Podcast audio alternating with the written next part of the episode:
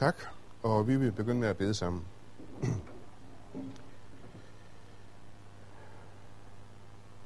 Herre, vor Gud, at du kommer kommet til os i Kristus er, er ikke bare grundvolden under vores lære, men det er, det er hvor til vi klamrer os.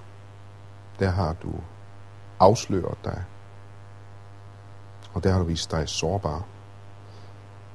Vi beder om, at du vil lære os at tale ret her. Amen. Jeg vil nødt flytte den. Kristendommen er enestående blandt verdens religioner. Sådan at forstå, at kristendommen er den eneste religion, som aldrig har kunnet løse det ondes problem teologisk. Vi kan for eksempel gå ud fra den nikenske trosbekendelse, ordlyd. Jeg tror på én Gud, den almægtige far, himlens og jordens, alt det synliges og usynlige skaber, og på en Herre, Jesus Kristus, Guds enborne søn, som er født af faderen før alle tider. Gud er Gud, lys er lys, sand Gud er sand Gud, født ikke skabt af samme væsen som faderen, ved hvem alt er skabt. Jeg skal lige sige, at når jeg er færdig her, så printer jeg det ud, som kommer til at stå her på skærmen. Øh, øh, men, men ikke andet. Gud, ja, så får jeg det her. Ja. altså, det er ligesom pointen. Altså. ja, ja. øhm, Gud er det, alt det synlige og usynlige skaber, og Jesus er den, ved hvem alt er skabt, og samtidig findes der altså noget i verden, som Gud ikke har skabt. Der findes noget, som den almægtige fader aldrig har villet. Der findes noget, som Gud græder hjælpeløst overfor. I skaberværket har noget snedt sig ind, der ikke er Gud. Og det ligner en regnefejl af så kosmiske dimensioner, at dens ophavsmænd burde være dumpet i filosofi allerede i gymnasiet. Hvor i stedet mange mennesker oplever det sådan, at det er Gud selv, der er dumpet. Et brev fra en tysk soldat i Stalingrad til faren, som er præst. Du er sjælesøger, far, og i sit sidste brev siger, at menneske kun det, som er sandheden, eller det, som det tror er sandheden. Jeg har søgt efter Gud i hvert granathul, i hvert udbombet hus, på hvert gade hjørne, hos hver eneste kammerat, når vi lå i skyttegraven. Jeg har søgt efter ham i hans himmel. Gud viste sig ikke, når mit hjerte råbte efter ham. Husene lå i ruiner. Mine kammerater var lige så tapre, eller lige så feje som jeg. På jorden rådede hunger og død, for himlen faldt der bomber og ild. Kun Gud var intet sted at finde. Nej, far, der er ingen Gud. Jeg gentager det, jeg ved, at det er uhyggeligt, og jeg kan aldrig gøre det godt igen. Men skulle der alligevel være en Gud til, så findes han hos jer i sangbøgerne og bønderne, i præsternes og prædikanternes gudelige talemåder, i klokkeklangen og røgelsesduften, men i Stalingrad er han ikke. Det problem er kristendommens prerogativ, det er dens fortrinsret. Vi oplever det som et antikristent spørgsmål. Når jeg i sin tid var ude som rejsesekretær med bogbord, havde religionstimer og danstimer, så var det stangsikkert, at det kom på et tidspunkt. Hvordan kan der være så meget ondt i verden, når Gud er god? I dag, 25 år efter, er det faktisk muligt, at det ikke kommer helt så tit og helt så automatisk. Det vender jeg lige kort til tilbage om, om et øjeblik. Men vi oplever det som et antikristens spørgsmål, en indvending, der bare skal have skoven under vores tro. Men ret beset er det et kristent spørgsmål. Det er os, der har fundet på det. Det er Kristus, der har lært verden, at Gud er kærlighed. Det er kirken, som har påpeget, at der er noget galt her. Alle mennesker oplever selvfølgelig det onde som et problem. Men de kan meget vel have løst det som teologisk problem. Polyteismen har for eksempel teologisk ikke noget problem med det onde. Politeismen har intet teologisk det ondes problem. Den jævne hindu tænker sikkert i polyteisme, har de her 330 millioner guder. Men den veluddannede hindu opfatter sin tro som monoteistisk. Der er et guddommeligt princip, Brahman, som så viser sig som at handle i verden som Brahma, som skaberen, som Vishnu, bevareren, og som Shiva, ødelæggeren. Med måske lidt drillende adresse til de kristne kaldes det også som tider for The Trinity, det er treenigheden, skaberen, bevareren og ødelæggeren. Der er ikke noget teologisk problem med det onde her. Derfor er den østerlandske tidsopfattelse også cirkulær. Den er ikke lineær som vores, begyndende med skabelse og enden med dom og nyskabelse. Men den er cirkulær med opretholdelse og ødelæggelse og skabelse, opretholdelse, ødelæggelse og skabelse i en uendelighed. Og derfor er formålet med den hinduistiske praksis, for eksempel yoga, det er ikke livskunst, som Vesten har gjort det til, men det er dødskunst, det er frigørelse fra alt begær, frigørelse fra alt lyst til denne verden, sådan at tab ikke længere er lidelse. Og målet det er foreningen med Brahman, med dette ene princip. Buddhismen har heller ikke noget teologisk problem med det onde. For alt er lidelse. Alt er lidelse. Der er ikke noget, som kan kaldes for en meningsfuld eksistens, for eksistens er lidelse. Fra Buddhas Benares tale, som her er skildret, Buddhas Benares tale, lyder det.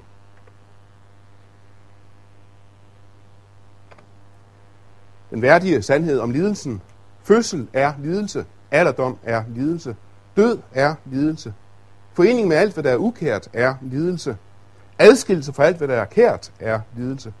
Og det, at man ikke får, hvad man ønsker, er lidelse. Og derfor er som konsekvens af nirvana ikke en eksistens i særlighed. Nirvana er ophør af eksistens.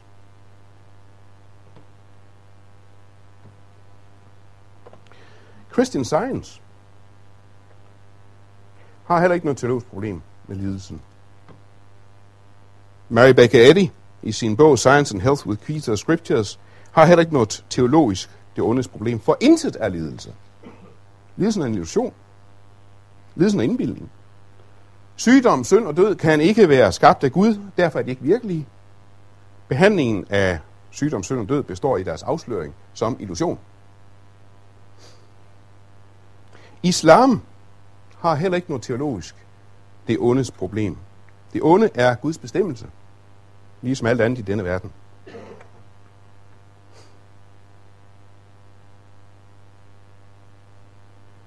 Fra, og det er ikke altså ikke arabisk, men det er fra Surah 18 i Koranen, som det er en tyrkisk øh, kunstner, som har skildret, som har kalligraferet øh, salme 18, nej, Surah 18, vers 39, Surah 18, vers 39, som lyder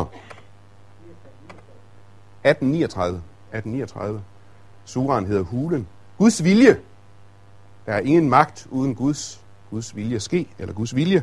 Der er ingen magt uden Guds. Gud er den gode og barmhjertige i islam. Men han er det ikke nødvendigvis. Han kan også være det modsatte. Intet kan ske uden Gud vil det. For Guds suverænitet står over hans godhed. Satan og de vantros vantro og søndernes synd tjener alt sammen Guds vilje. Muslimens første pligt er derfor at underkaste sig denne vilje. Islam betyder underkastelse under Guds suverænitet. Vi kan også i fader vores sige, at din vilje ske, men der er det ikke underkastelse. Det er en bøn. For Guds vilje sker ikke altid på jorden, sådan som den sker i himlen. Og vi beder i fader vor om, at Guds vilje måske. I modsætning til muslimen, som underkaster sig Guds vilje.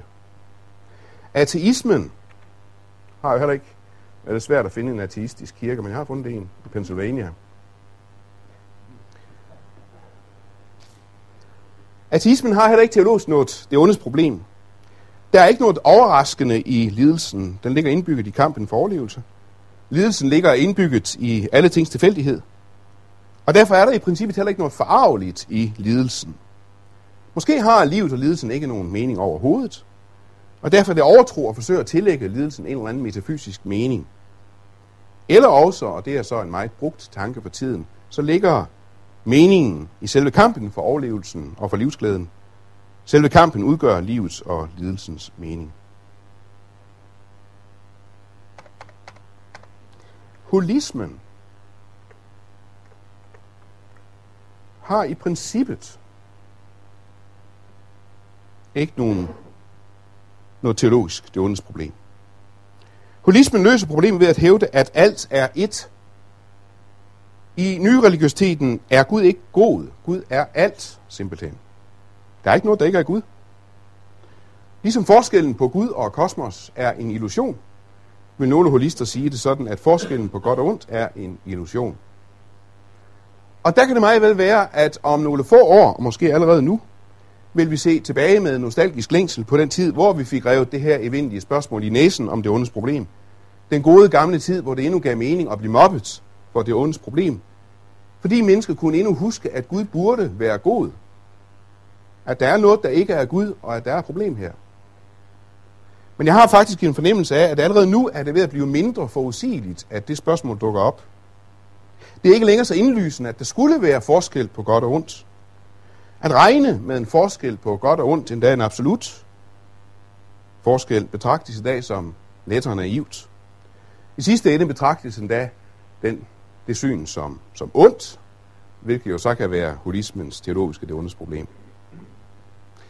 En holist som Shirley MacLaine har skrevet en selvbiografi, der hedder Dansen i lyset. Og det er simpelthen myrekrybende at læse. Hun hader simpelthen for lidt. Selv frygtelig menneskelig lidelse er acceptabel i det store karma af mønster i den endelige harmoni. Hun fortæller om, hvordan hun nu endelig heldigvis er kommet ud over sin umiddelbare reaktion på børns lidelse. Nu ved hun, at den hører til. Det er karma. De lider som konsekvens af noget, de har gjort i et tidligere liv. Det er deres eget valg. Det er i orden, at børn lider. Men i modsætning til alle disse løsninger har kristendommen aldrig fået løst det ondes problem endeligt. Tværtimod hævder den, at den, der har løst det, har aldrig forstået det. Kristendommen hævder, at den indsigt at kunne slå sig til tåls med, at børn har det ondt, er det ondeste af alt. Nu ved jeg jo nok, at hvis det var alt, hvad der var at sige om det ondes problem, også teologisk, og systematisk og eksegetisk, så havde vi kun denne evindelige frase, det er jo en gåde. Det er denne hurtige, afvæbnende, præstelige frase, som bare udtrykker magtesløshed, udtrykker ubehag og eksegetisk dogenskab. Men vi har meget andet og meget mere præcist at sige. Også teologisk. Vi har systematisk refleksion. Vi har sjælsøjsk erfaring. Vi har en homiletisk håndtering af det ondes problem. Og uden alt det var det ude med os. Uden alt det, så havde vi kun gråden og gåden tilbage. Så var vores Gud her hos os kun i sangbøgerne og bønderne, i præsternes og prædikanternes gudelige talemåder, i klokkeklangen og røgelsesduften, men jo altså ikke i Stalingrad. Men det er sandt, at det, der gør det ondes problem så lammende, det er den tilsyneladende uomgængelige antagelse, vores tilsyneladende uopgivelige tro, troen på en god, almægtig Gud. Problemet er,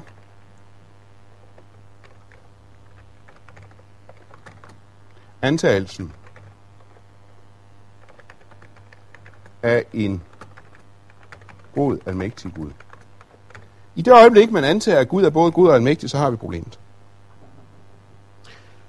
Og skal man løse problemet på det teoretiske plan, så må man enten opgive Guds godhed, eller opgive hans almagt.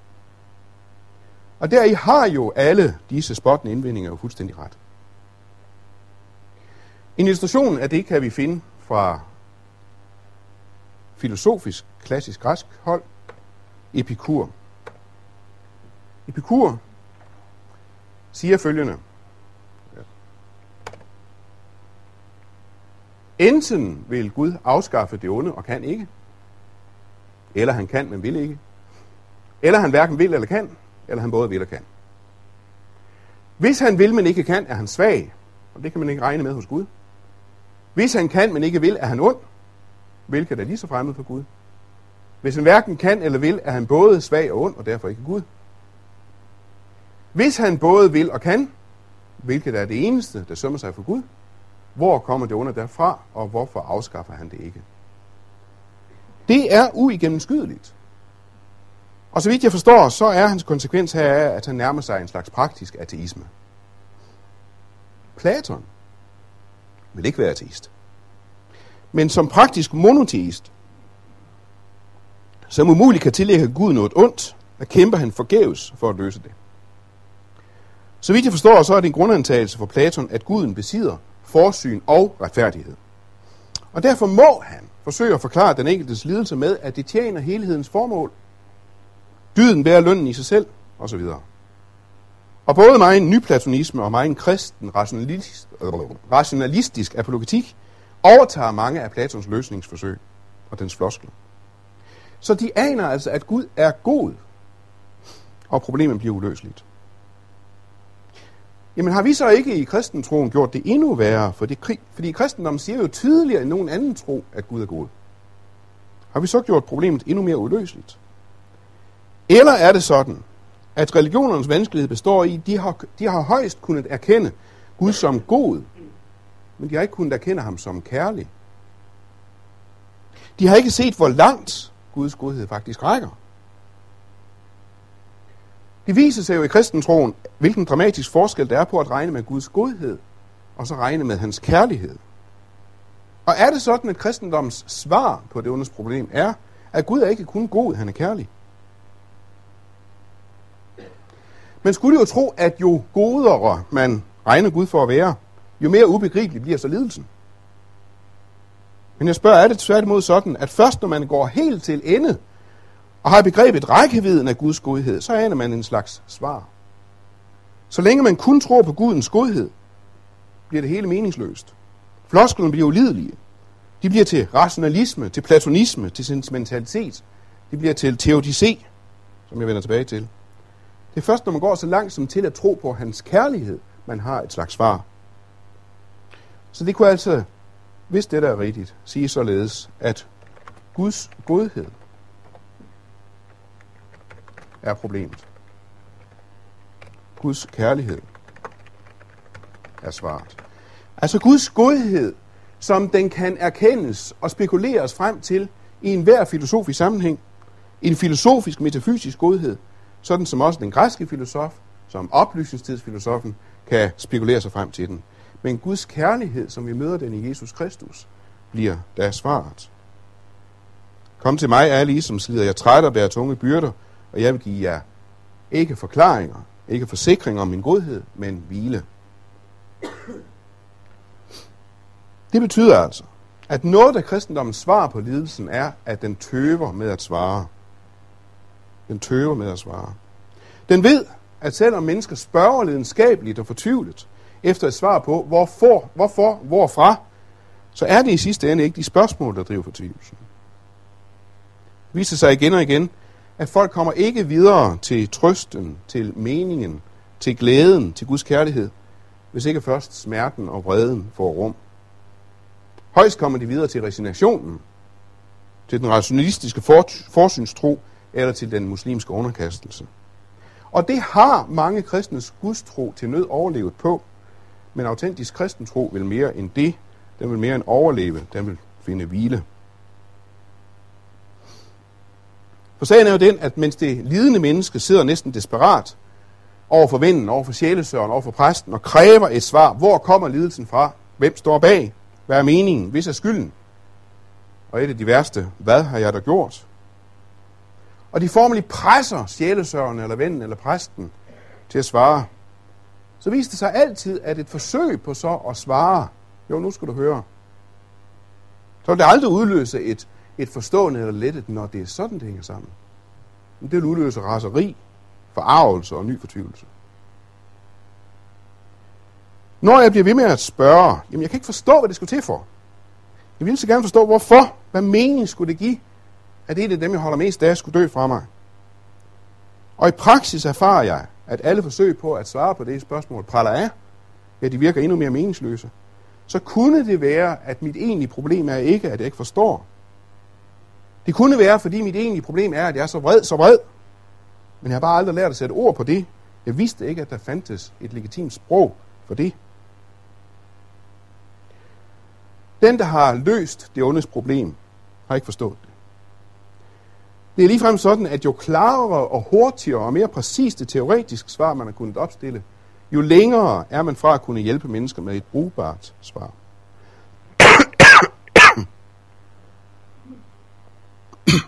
En gang for alle undskyld alt det her hosteri og Hvorfor har Guds ord for eksempel ikke fortalt os om det ondes oprindelse? Hvorfor har det ikke forklaret os, hvor satans ondskab kom fra? Ja, det er vel fordi, som 5. Mosebog siger det, at de skjulte ting hører Herren vor Gud til. De åbenbare hører for evigt os og vores børn til. Men det kunne måske også være for at beskytte grædende, lidende mennesker imod foredrag og forklaringer. Når det, de har brug for, det er en kristen vel- eller sjælesørger, lige så hjælpeløs, lige så svarløs og lige så vred som de selv.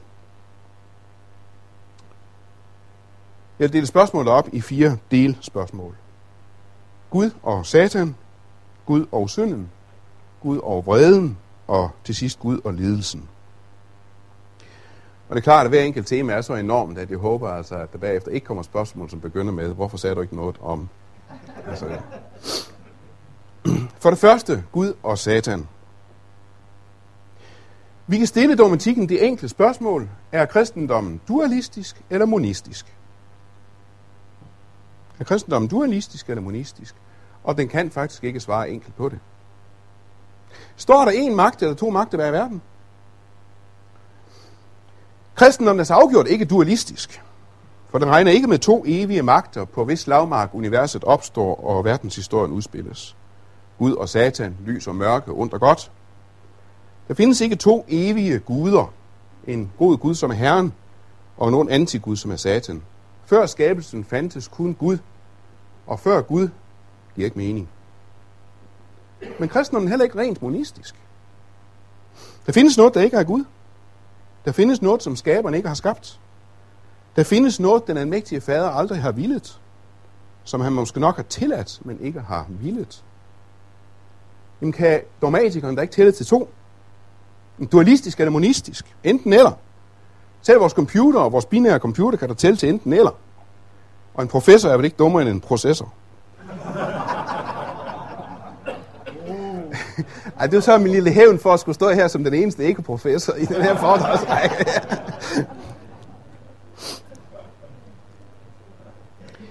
Desværre er det nok ikke muligt at vælge mellem de to synsvinkler. Der er både monistiske og dualistiske træk i Bibelens tale om Gud og det onde. Og for at det ikke skal være løgn, er det endda ikke et pænt symmetrisk paradoks. Betoningen i Bibelen er meget mere monistisk end dualistisk. Skulle den vælge, ville den kaste sin lod i det, i et monistiske vægtskål. Og alligevel kan den ikke gøre det helhjertet, som for eksempel islam gør det.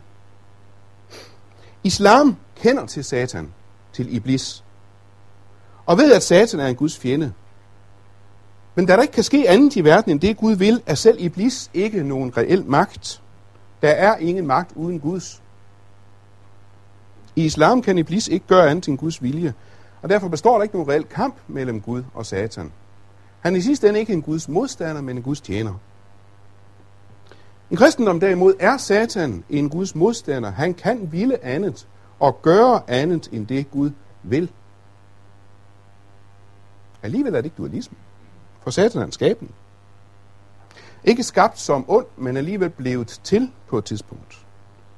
Han er, og sådan, sådan forstår jeg i hvert fald Kolossenserbrevshymnen, han er blandt de magter og myndigheder, der er blevet skabt i Kristus. De samme magter og myndigheder, som ifølge samme kolossenserbrev, er blevet nedkæmpet og besejret og ført i sejrstog af Kristus. Satan er ikke nogen evig antigud, han er bare en skabning. Han kan ikke ville andet og gøre andet end det, Gud tillader. Gud holder ham i tøjret, som Jobs bog. Gud giver ham og hans fordærvsmagter tider og grænser, som i åbenbaringsbogen. Og der kan det jo godt se ud som om, det er at denne ene lille ubesvarlighed, alle andre ubesvarligheder opstår. Hvis vi nu vidste, hvorfor satans ondskab kom, så havde vi nøglen til alle de andre gåder. Men det viser også tydeligt end alt andet, at det ondes problem ligger reelt et helt andet sted. For der findes et muligt svar på spørgsmålet, hvorfra kom satans ondskab. Der findes et muligt svar, nemlig at spørgsmålet er helt forkert stillet. Stillet således, hvorfra kom satans ondskab, forudsætter det jo, at det onde er noget, der må komme et sted fra. Ligesom godhed og kærlighed og lys må komme et sted fra. Men mørke kommer ikke et sted fra. Mørke er bare fravær af lys. Mørke skal ikke have en kilde, som lys må have.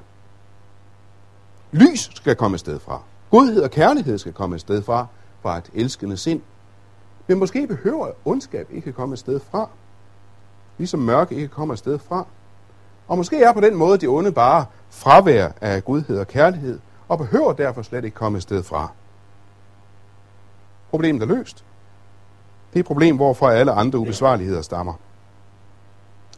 Faktisk tror jeg, at rent teoretisk kunne det godt besvare vores spørgsmål. Bortset fra, at det også ville slukke solen på himlen for os, og lukke alt håb ude og kvæle alt bøn.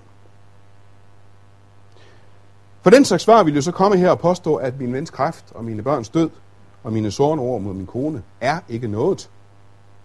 Det er ikke noget virkeligt. Det har ikke eksistens. Det er kun fravær af noget, og det bliver det rene Christian Science. Måske er det rigtigt, at ud fra en eller anden kosmisk synsvinkel er ondskab ikke andet end fravær af kærlighed og godhed. Men hvad skal jeg så gøre med min sorg og min vrede? Er den så heller ikke virkelig? Skal den så heller ikke have eksistens? Alle spørger vi altid efter svar, men det er bare aldrig svar, vi virkelig ønsker. Det vi ønsker er, at det må gå væk. Eller det vi ønsker er, at hvis det ikke går væk, så vil i det mindste Gud ikke gå væk. At han i det mindste bliver her og holder os i hånden, mens vi græder, og græder med os. Så kristendommens syn på Gud er hverken, på Gud og det onde, er hverken monistisk eller dualistisk. Det er dynamisk. Og jeg så til min store fornøjelse, hvordan Peter anvendte samme nøglebegreb i sit gudsbillede ud for Paulus. Det er hverken monistisk eller dualistisk, men dynamisk. Gud skaber stadig det onde. Sluder. Gud skaber stadig det gode. Og Gud bekæmper stadig det onde. Og nu og da må den almægtige stå grædende ved en vens grav, eller stå grædende uden for en by, der ikke vil høre på ham. Og for et monistisk gudsbillede er det fuldstændig ubegribeligt. For eksempel for islam. For islam kan det ikke ske andet i verden, end det Gud vil. For det vigtigste islam ved om Gud er, at han er almægtig. Og det betyder selvfølgelig, at han kan alting. Sådan er det ikke i kristentroen. Det vigtigste, vi ved om Gud, er, at han er kærlig. Og det betyder, at han ikke kan alting. Han kan ikke gøre noget ukærligt. Det kan Allah godt. Han kan ikke forbestemme mennesker til fortabelse. Det kan Allah godt. Han kan ikke vise den bort, der kommer til ham. Det kan Allah godt. Han kan ikke føre mennesker vild. Det kan Allah godt. Koranen siger, hvordan kan du retlede den, Allah har vildført? Aldrig finder du en vej for ham. Fordi alle kan alt, punktum. Men sådan er Bibelens Gud ikke. Jesu Kristi far kan ikke alt. Han kan alt, hvad han vil. Og deri består hans almagt. Og han vil netop ikke alt. Han vil intet ukærligt. Og det er det, Paulus kalder for Guds svaghed. Gud har en svaghed. Hans afmagt, hans almagt er ikke fuldkommen i filosofisk forstand. Gud har en svaghed for os. Han vil ikke sønderens død. Så nævnt går det galt, når Gud simpelthen skildres som den, der er god og almægtig. Og vi så før, at Gud er ikke bare god, han er kærlig. Nu får vi til, at han er heller ikke uden videre almægtig i absolut og filosofisk og metafysisk forstand. Eller i muslimsk forstand. Man kan så selvfølgelig spørge, jamen vil det ikke indskrænke Guds majestat? For er det så ikke en magt, der står over Gud og begrænser ham? Er det ikke en kærlighedens lov, som dermed står over Gud og begrænser Guds almagt? Nej, for så fører vi til, at Gud har valgt frit at være ude af stand til ukærligheden. Der er ikke nogen lov større end Gud, som har tvunget ham til at være andet end det, han vil være. Det er ham selv, der frivilligt har lagt en grænse for sin egen almagt. Og tydeligst er det i Jesus. Der fravalgte den almægtige så meget af sin almagt, at den fremstod for os som svag, afhængig af menneskers omsorg og hjælp, hjælpeløs over for sult og sygdom. Det var et frivilligt afkald, ja vel, men det var ikke desto mindre et reelt afkald. Peter sagde før, at den Gud, der elsker, gør sig sårbar, og Gud gør sig sårbar og viste sin svaghed i Kristus. Denne sammenhæng mellem Guds svaghed og Guds kærlighed kunne måske illustreres ud fra den markante og noget forvirrende betoningsforskydning fra det gamle testamente til det nye testamente. Det gamle testamente ved, at Gud er kærlighed. Det gamle testamente forkynder klart, at Gud er kærlighed. Men det betones ikke nær så stærkt som i det nye testamente. Og tilsvarende er Guds almagt betones langt stærkere i det gamle testamente end i det nye testamente, hvor Nye Testamentet ved noget mere om Guds svaghed. Man kunne endda sige, at Gamle alene ville ligge tættere op af islam, end Gamle Testamente og det Nye Testamente som helhed gør det. Og det er sikkert grunden til, at i det Gamle Testamente, hvor Guds almagt er stærkest betonet, er der så langt mindre plads til Satan. Han er nærmest uinteressant. Han er til stede i syndefaldsberetningen. Han er til stede i kronikebøgernes skildring af Davids folketælling. Han er til stede i Jobs bog. Han er til stede i Zacharias' bog. Og så vidt jeg lige kan overskue, så er det det hele. Men i det nye testamente, hvor Guds almagt forkyndes langt tydeligere som kærlighedens almagt, er Satan pludselig langt vigtigere. Der er han en ægte Guds modstander. Der er han verdens fyrste, siger Jesus. Der er han denne verdens Gud, siger Paulus. Så meget om Gud og Satan, Gud og synden. Gud og synden. Når teologer diskuterer det ondes problem, og de skal blære sig lidt, så kalder de det samtidig for teodicé-problemet.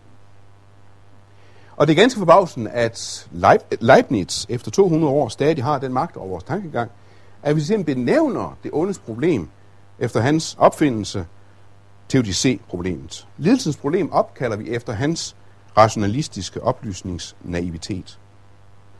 Udtrykket er Leibniz opfindelse. Theos plus dike. Det betyder simpelthen retfærdiggørelsen af Gud teodicé. Og det er netop retfærdiggørelsen af Gud, som har været dette emnes store katastrofe. Det er retfærdiggørelsen af Gud og forsøg på at retfærdiggøre ham, som har skabt de tommeste klichéer. Og det er måske den, som mere end noget andet har gjort det umuligt for mennesker at modtage en reel hjælp. Baggrunden for denne teodicé er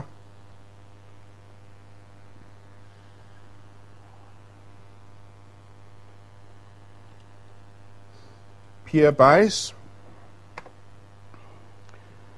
øh, 1600-tals store opslagsværk, diktionær, historik i kritik.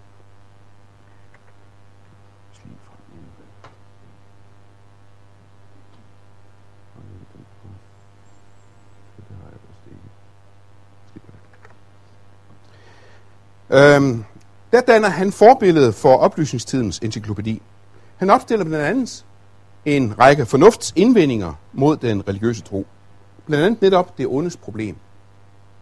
Han trækker konfliktet op mellem tro og filosofi, mellem åbenbaring og fornuft, og således pådrager han sig så selvfølgelig både den kalvinske kirkes vrede og den katolske kirkes vrede.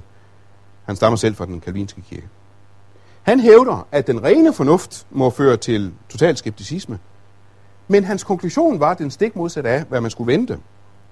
Han konkluderer faktisk ikke, at når fornuft og forstand modsiger troen, så må fornuften afskaffe troen. Tværtimod konkluderer han, at så er der kun for mennesket tilbage at tro blindt. Jo mere ens religiøse overbevisning strider mod fornuften, jo vanskeligere, men også des mere beundringsværdigt bliver det at fastholde, siger han, til synladende. Til synladende. For nogle tolker ham sådan, at i virkeligheden sker det kun på skrømt. Bare har en rev bag øret. Han lader bare, som om han tilslutter sig den ortodoxe tro, men gør i virkeligheden alt for at afsløre den som håbløs, men kaster simpelthen bare ikke masken. Men uanset om Pierre Bayes hyldes til den her blinde tro var oprigtig eller uoprigtig, så blev virkningen altså den stik modsatte. Det viste sig jo faktisk ikke at være så let at forene det ondes eksistens med troen på en kærlig Gud. Og hvis man så alligevel fastholdt troen blindt, på trods af alt fornuft, så kommer man til at fremstå som jubelidiot. Og der kommer så Leibniz. Oplysningstidens store filosof i sin teodicé med Essai de Théodicée sur la bonté de Dieu, la liberté de l'homme et l'origine du mal. Om øh, teodicéen, om Guds godhed, om menneskets frihed og det ondes oprindelse. Han kommer så med piber og trommer til forsvar for sin Gud, imod Pierre Bayes skepsis. Leibniz drømte nemlig om at forlige den her moderne videnskab med Aristoteles. Og han blev i en grundbog 20 år gammel, efter nogens mening forfader til computeren. Og det er sikkert derfra, at hele ulykken stammer. Og det er faktisk lige ved at mene bogstaveligt. For Leibniz er det klassiske eksempel på, hvad der sker, når man forsøger at få hovedet til at besvare hjertespørgsmål. Leibniz' teodicé blev fantastisk populær. Der blev en hel generations dannelseskrift. For han hævdede nemlig at have kalkuleret sig frem til et logisk svar. Det er sandt, at Gud har ikke givet os en verden uden lidelse, men han har givet os den bedste af alle mulige verdener. Den bedste af alle mulige verdener. For Gud er kun almægtig i den forstand, at han formår det, der er logisk muligt. Og uden slethed og ondskab ville jo logisk set godhed og kærlighed heller ikke eksistere. Så det er altså ikke kærlighed, men logikken, der sætter grænser for Guds almagt. Og der ser jeg jo næsten for mig, hvordan den almægtige, han må simpelthen gribe knoglen og ringe til Aristoteles for at spørge om lov, hver gang han skal beslutte noget som helst.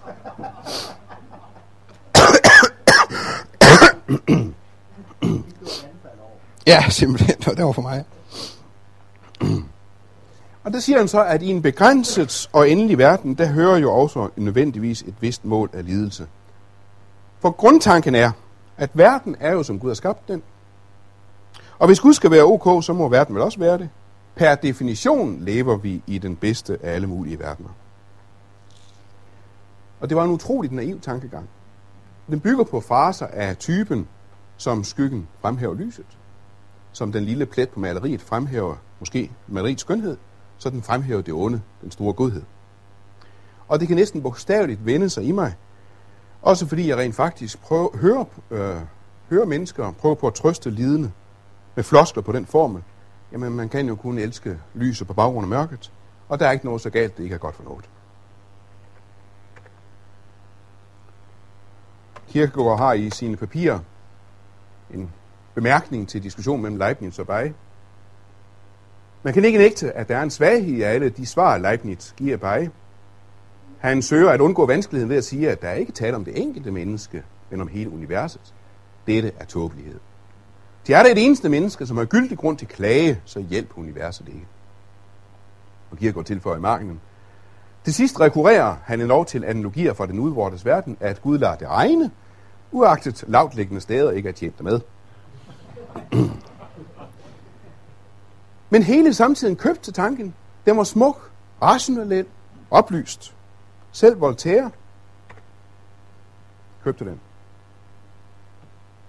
Voltaire med det skæve grin. Den var fornuftig, den var sammenhængende indtil 1755.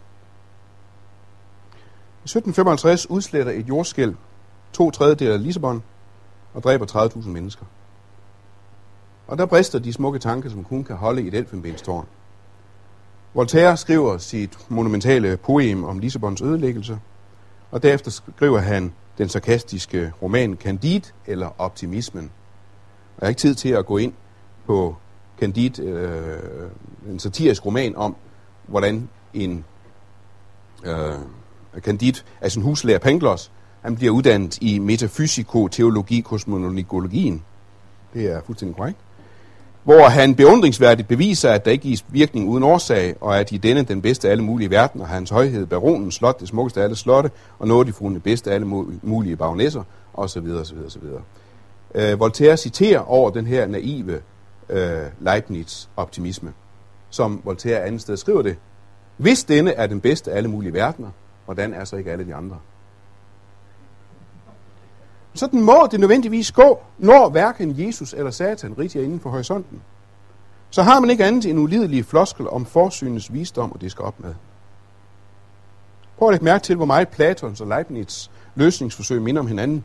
Guden må jo besidde forsyn og retfærdighed, og derfor må den enkeltes lidelser jo forklares med, at de tjener helhedens formål, og dyden bærer lønnen i sig selv, og indtil det er så galt, det ikke er godt for noget. Det mærkelige er, at selvom Voltaire tiger med det i sin roman, så viser han faktisk i en henvendelse til et fransk tidsskrift, at han ved godt, hvad det kristne svar i virkeligheden er. Denne tanke, altså Leibniz tanke, er vitterligen i modstrid med læren om arvesynden. Disse fornyere glemmer, at slangen, der var den snilleste af dyrene, forførte den af Adams side uddragende kvinde, at Adam spiste af det forbudte æble, at Gud forbandede jorden, som han havde velsignet. Er de uvidende om, at alle kirkefædre, uden at undtage en eneste, har baseret den kristne tro på denne af Gud selv udtalte forbandelse, hvis virkningen vi vedvarende lider under? Socinianerne lægger an på at forhærlige forsynet, og de ser ikke, at vi er pinte forbrydere, der bør vedkende os vores vilfarelse og vores afstraffelse. Man ved aldrig helt, om han også her i virkeligheden er ironisk, fordi han jo heller ikke selv tager den kristne lære alvorligt. Men han viser, at han ved udmærket godt, at det kristne svar er, at verden er ikke, som Gud har skabt den. Verden er ikke, som Gud har skabt den. Hele det spørgsmål, Leibniz øh, debatterer og øh, bare debatterer, er galt stillet. Synden er kommet ind som noget fremmed. Og derfor, lige så uforståeligt det er, hvor satans ondskab kommer fra, er det desværre helt forståeligt, hvor synden kom fra. Og derfor også, hvordan døden og lidelsen kom ind i verden. Den kom fra os. Vi bød selv satan og synden og døden og lidelsen indenfor i Guds verden. Vi kårede hans modstander til fyrste og gjorde satan til den verdens Gud, og siden har vi sådan undret os over, at verden er ikke, som Gud har skabt den. Og det er også derfor, at enhver teologi, som kun opfatter syndefaldsberetningen som noget typologisk, eller som noget mytisk, kan kun komme frem til dette, jamen så må jo verden være, som Gud har skabt den. Altså må Gud have skabt verden med indbygget synd, lidelse og død. Altså må Gud hvile synden, lidelsen og døden. Men Voltaire ved jo altså bedre. Det kommer bare ikke frem i Candide overhovedet, fordi Voltaire bare vil drille. Teodicé er en del af problemet, snarere end en del af løsningen. Teodicé gør alting værre. Leibniz' tragedie er blandt andet, at han er stort set uinteresseret i Jesus. Det han forholder sig til, det er fornuftens rationelle forsyn. Men for mig at se, er alt kristen apologetik håbløs, så længe den forsøger bare at forholde sig til Guds godhed. Ja, det går galt allerede, fordi den blot forholder sig til Gud. Den må gå det skridt videre og forholde sig til Jesus, det vil sige til Guds kærlighed. Det, det gør, at mange, og det er både kristne og ikke-kristne, i dag går ud fra, at kristendommen har kun floskler og magtesløshed tilbage over for det ondes problem, det er, at mange teologer fortrænger to enkle ting, syndefaldens historicitet og Jesus. Der tales i det hele taget for meget om Gud i kirken. I den forstand, at der tales for lidt om Jesus. Så længe man udelukkende taler om Guds mening med lidelsen, og Guds vilje og Guds godhed, der bliver det bare et floskler. Det er Jesus, vi ved, at Guds vilje er andet mere end skæbne. Det er Jesus, vi ved, at Guds vilje er ikke bare godhed, men kærlighed. Vi skal se på Gud og vreden. Gud og vreden. En af de ting, hvor til Guds almagt ikke rækker, er at vride armen om på mennesker og tvinge dem til at følge sin vej. Det magter den almægtige ikke. Vi synder jo med Gud, og han kan ikke forhindre det. Han har ikke villet kunne forhindre det, fordi vi er skabt i hans billede. Man kunne måske fristes til at tænke, og nu ved jeg godt, at nu bliver jeg selv rationalistisk. Man kan godt fristes til at tænke, at det er også det eneste grundlag, hvorpå Gud rent moralsk kunne tillade sig at være vred. Hvis Gud var absolut skæbne og absolut almagt, så at intet kunne ske uden det, Gud havde bestemt, så var også den vantros vantro og søndernes synd bestemt af Gud. Og hvad havde han så at være vred over? Men menneskets frie valg var og er et reelt frit valg. Det er sandt, at siden syndefald er vores vilje ikke fri. Ikke desto mindre har Gud i sin nåde stillet os i et frit valg, ikke i kraft af vores viljes intakte frihed, men i kraft af sin indgribende nåde. Og netop fordi vort frie valg var og er et reelt valg, kan Guds vrede over vores synd også være en reel vrede. Men Guds kærlighed og Guds vrede kan de færreste i dag få til at nå sammen, som vi også hørte det før. At Gud skulle kunne, skulle kunne være vred, at Guds vrede åbenbares fra himlen over al ugudelighed og uretfærdighed hos mennesker, det undertrykker sandheden med uretfærdighed. Det er så indlysende forkert i menneskers øjne, at de finder det tilstrækkeligt med i jorden, med en henvisning til, at sådan noget må stå i det gamle testamente. Eller med henvisning til, at Gud er kærlighed. Men hvordan netop en kærlig Gud skulle kunne blive andens end vred over ondskab og ukærlighed, det falder åbenbart de færreste ind. Og umiddelbart er det jo dybt mærkeligt. Netop fordi vi jo ellers lever i en tid, hvor vrede er på mode. Man skal være i kontakt med sin vrede. Man bør give udtryk for sin vrede, og vrede er sund. Men her er Gud blevet den store undtagelse. Han har bare at holde sin vrede tilbage. Af alle væsener har Gud bare alene holde sig i skinnet og aldrig blive vred, fordi en vred Gud måtte jo være en ond Gud. Jeg tillader mig at citere fra min bog, Ateistisk Andagsbog. Prøv en gang at gøre dette tankeeksperiment. Find en erindring frem for alle de uhyggelige efterretninger, du har mødt om menneskelig ondskab. Noget, der gik ud over børn. Noget, der virkelig fik det til at svede i øjnene på dig af sorg og raseri. Gang så denne vrede med lige så mange gange, som Jesus er kærligere end du. Så har du en god illustration af en sund, guddommelig vrede over menneskelig ondskab, og den er der god grund til at være bange for. Guds vrede og Guds kærlighed er ikke modsætninger. Sådan kan det siges på forskellige måder fra alle lejre i kirken. Fra venstre siden i kirken kan det lyde, at en kærlig Gud kan selvfølgelig ikke være vred. Men fra højre siden i kirken kan det lyde, at på den ene side er Gud kærlighed, på den anden side er han også hellig, at hvordan det nu udtrykkes.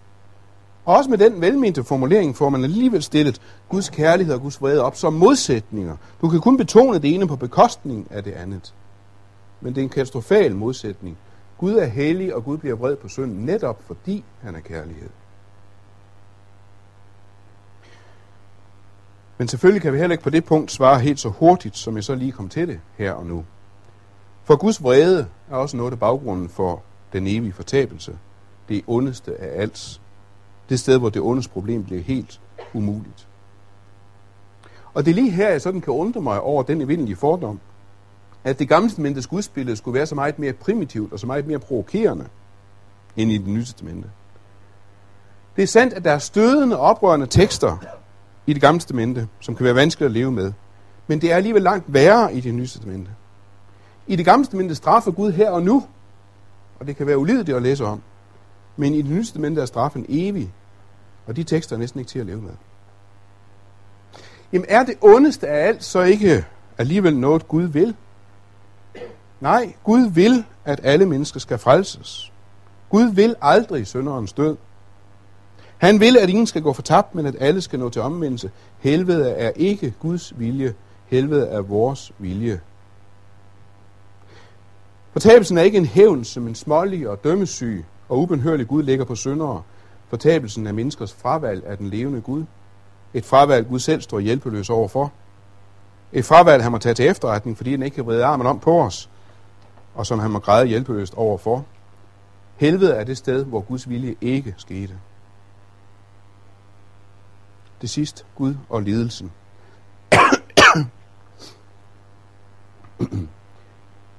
Hvor det gamle testamente lægger en større vægt på Guds almagt, lægger nyt testamente en større vægt på Guds kærlighed. Men det er sikkert også grunden til, at lidelsen er i det gamle testamente så langt større en anfægtelse, end den er i det nye testamente. Den er i det gamle testamente så langt større en gåde. I det gamle testamente skriges det langt mere desperat over Guds tilsyneladende strenghed over lidelsens utålighed og uretfærdighed. I Nytestamentet har man på en anden og meget mirakuløs måde sluttet fred med lidelsen, fordi man der ved, at jeg er i Guds kærlige hænder. Det anes i det gamle testamente. Men i det nye testamente ser Guds børn tydeligere, at denne lidelse ligefrem er en nåde. Læg mærke til, at når det nye testamente ikke klager over lidelsen, og ikke anfægter så meget over lidelsen som det gamle testamente, så er det ikke fordi gammeltestamentets monistiske betoning svækkes eller modsiges. Man begynder ikke at fratage den almægtige ansvar for lidelsen, tværtimod. Men man ser tydeligere i det nye testamente, at denne almagt er kærlighedens almagt. Man begynder at se lidelsen som en nåde, som et kors, der må bæres for Kristi skyld. Som et tårn i kødet, der vel er en satans engel, som står og slår ind i ansigtet, men som ikke desto mindre er villet og bestemt af Gud. Så det måske mest overraskende i Bibelens syn på Gud og det onde er, at selvom Gud ikke har villet og skabt det onde i dets oprindelse, så erobrer han nu lidelsen og gør den til en del af, sit, af sin frelsegærning. Lidelsen er ikke en del af hans oprindelige skaberværk, men den er nu blevet en del af hans frelserværk. Vi læser fra Esajas 45. Jeg er Herren, der er ingen anden. Der er ingen anden Gud end mig. Jeg væbner dig, skønt du ikke kender mig, for de skal vide i øst og i vest, at der ikke er nogen anden end mig. Jeg er Herren, der er ingen anden. Det er ikke dualisten, det her. Jeg danner lys og skaber mørke. Jeg frembringer fred og skaber ulykke. Jeg, Herren, frembringer alt dette. Lad det drøbe for oven himmel. Lad retfærd strømme ned fra skyerne. Jorden skal åbne sig. Frelsen gro frem, og retfærd, retfærd skal spire. Jeg, Herren, skaber det. Jeg danner lys og skaber mørke. Jeg frembringer fred og skaber ulykke. Men det er ikke et ontologisk udsagn, det er et soteriologisk udsagn. Det betyder ikke, at Gud har bestemt mørket i dets oprindelse, hvad det så vil sige. Han har ikke skabt ulykken i dens oprindelse, hvad det så vil sige. Der sker meget i verden, Gud aldrig har villet, og der er meget i verden, Gud aldrig har skabt. Gud så alt, hvad han havde skabt, og han så, hvor godt det var. Alt det onde er kommet ind som noget fremmed bagefter. Men i sin frelsegærning griber nu den grædende Gud til at skabe ulykker. Han beslutter lidelse. Han tillader den ikke blot. Den er nu hans aktive gerning. Både i det gamle testamente og i det nye testamente ses Guds børns lidelse som Guds beslutning. Derfor skal de, der efter Guds vilje må lide, stadig gøre det gode og overlade deres sjæl til den trofaste skaber. 1. Peter 4:19. Og derfor er den kristnes første pligt ikke underkastelse under Guds uudgrundelige suverænitet, sådan som den er i islam. Den kristnes første pligt er tillid. Vort grundvilkår er tro, ikke lydighed. Lydigheden er først vor anden pligt. Den vokser ud af troen, vor første pligt. Til dels findes der altså teologiske og apologetiske svar på det ondes problem. Dem skal vi komme med. Men det mærkelige er, at jo hurtigere de svar falder, jo mere løgnagtige bliver de. De bliver ikke bare til utidige sandheder, de bliver i sig selv til løgn. Til deres sandhed hører også visdom og indføling og timing. Utidighed er i sig selv et kætteri. Så kristentroen har altså sande svar på det ondes problem, men de bliver først til sandheden, de kommer meget, meget langsomt. Jo hurtigere der svares, jo mere løgnagtigt bliver svaret. For til sandheden om lidelsen hører vreden og protesten og Guds gråd. Og til sandheden om lidelsen hører også vores vrede.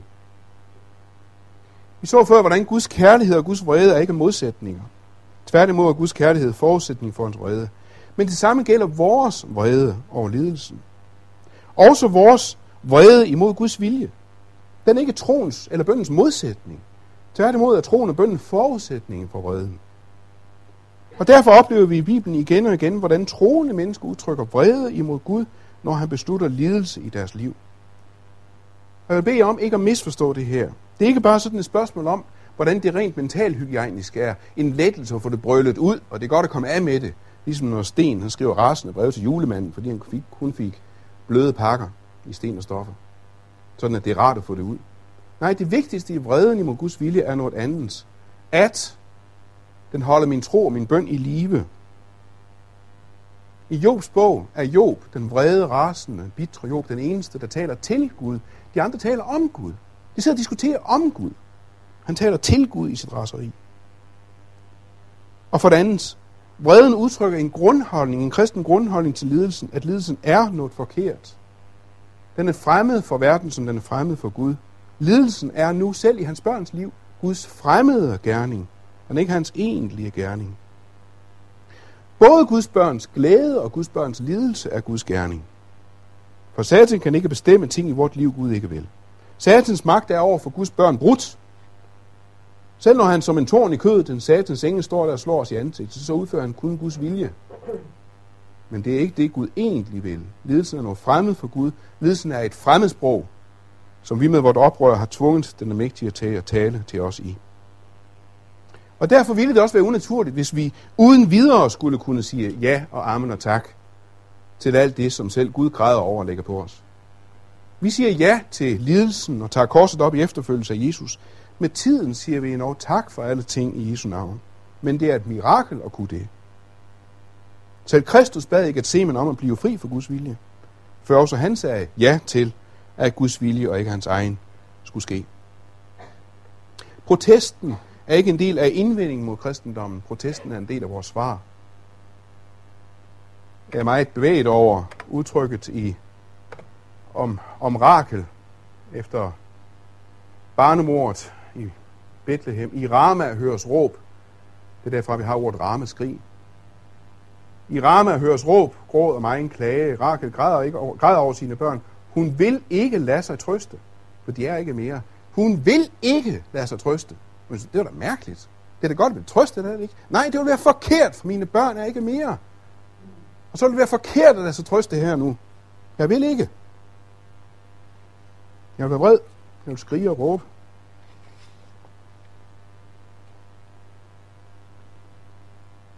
Vi råber og brøler og græder og skælder ud, men svarer Gud, eller er der tavst? Og vi slutter med Guds kærlighed i Jesus. Guds kærlighed i Jesus. Vi har både svar at give på det teoretiske plan, og svar at give på det personlige, det eksistentielle plan.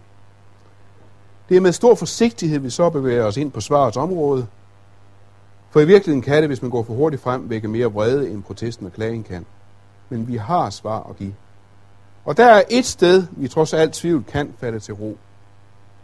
Aldrig så man får has på tvivl en gang for alle, men så man altid kan vide, hvor jeg igen skal gå hen med den. Man falder til ro i Kristi person. Han alene kan gøre det troværdigt for os, at Gud findes, og at han virkelig vil være far for os. Alle argumenter er ikke at fakte, men det, der stiller os til ro, er hver gang Jesus selv. I Jesus kan Gud slippe godt fra at påstå, at han findes og er kærlighed. I ham er den skjulte Gud blevet troværdig. Han er stadig den skjulte Gud, men han er ikke længere den ukendte Gud. Jeg ved, hvem han er. Jeg ved i Jesus, hvilket sind han har over for mig.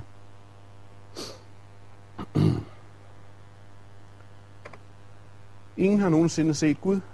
Den eneborn, som selv er Gud, og som er i faderens favn, han er blevet hans tolk, hans ekseget. Gud har oversat denne fjerne, ubegribelige Gud, dette mærkelige, uforståelige forsyn for mig, og har oversat hans sprog til kærlighedens sprog. Leif Gunnar Engedal har fortalt om en kvinde, der har haft en grufuld barndom med tab og svigt, havde været misbrugt af en præst. Da hun så kommer til ham i sjælesorg, siger hun til ham, vi taler sammen på én betingelse, du må ikke sige noget om Gud. Hver gang hun bare nærmer sig emnet, så går hun i sort. Og den aftale går han ind på. På et tidspunkt i samtalen forløbet, og det straks over år, siger hun til ham, nu brænder jeg alle mine kristne bøger. Jeg brænder min bibel. Alt, der kan minde mig om Gud. Og han holder deres aftale. og så efter lang tid, efter års samtaler, siger hun, jeg har gået en lang tur ude i skoven. Og jeg mærkede, jeg mærkede Jesus gå lige bag ved mig. Han holdt ikke om mig, eller rørte ved mig, eller sagde noget. Han var der bare. Respekt og kærlighed. Nu må du godt sige noget til mig om Gud. Tak.